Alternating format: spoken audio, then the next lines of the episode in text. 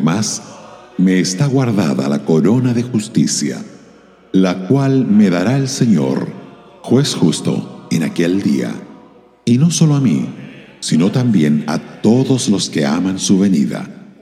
Segunda Timoteo 4, verso 8.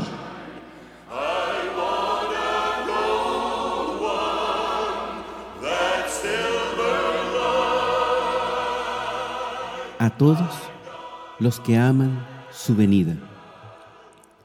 Por muchos años pensé que esta expresión se refería a aquellos creyentes que tenían sentimientos piadosos y amables acerca de la venida del Señor.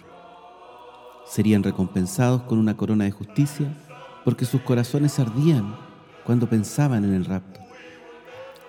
Pero no hay duda de que el versículo significa más que esto. Amar su venida significa vivir a la luz de su pronto regreso, comportarse como si Él viniera hoy.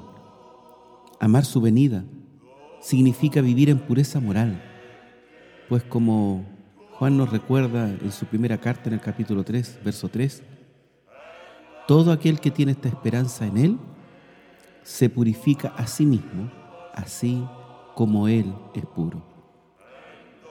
Significa no enredarse en las cosas de esta vida. Debemos poner nuestro afecto y atención en las cosas de arriba, no en las de la tierra. Significa servir al pueblo de Dios, dándoles el alimento a su tiempo. El Señor pronuncia una bendición especial a favor de aquellos que estén ocupados en esto cuando Él venga. Resumiendo, significa que no haremos lo que no quisiéramos estar haciendo cuando Él venga. No iremos a ninguna parte donde nos avergonzaría su venida. No diremos nada que sea ofensivo en su presencia. Si supieras que Cristo ha de venir dentro de una semana, ¿cómo pasarían los días restantes? ¿Significa que renunciarías a tu trabajo? ¿Irías a una montaña y pasarías todo el día leyendo la Biblia y orando? ¿Quiere decir que te dedicarías a tiempo completo a la obra cristiana predicando y enseñando día y noche? No es nada de eso, porque si realmente estamos caminando con el Señor y vivimos en el centro de su voluntad, esto significaría seguir viviendo como hasta ahora lo hemos hecho.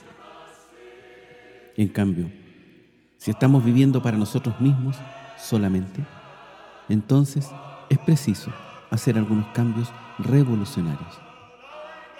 No basta con tener pensamientos afables acerca de la venida del Salvador. La corona de justicia está reservado para aquellos que la aman lo suficiente para permitir que la verdad moldee sus vidas. No es suficiente sostener la verdad acerca de su venida. La verdad debe sostenernos a nosotros.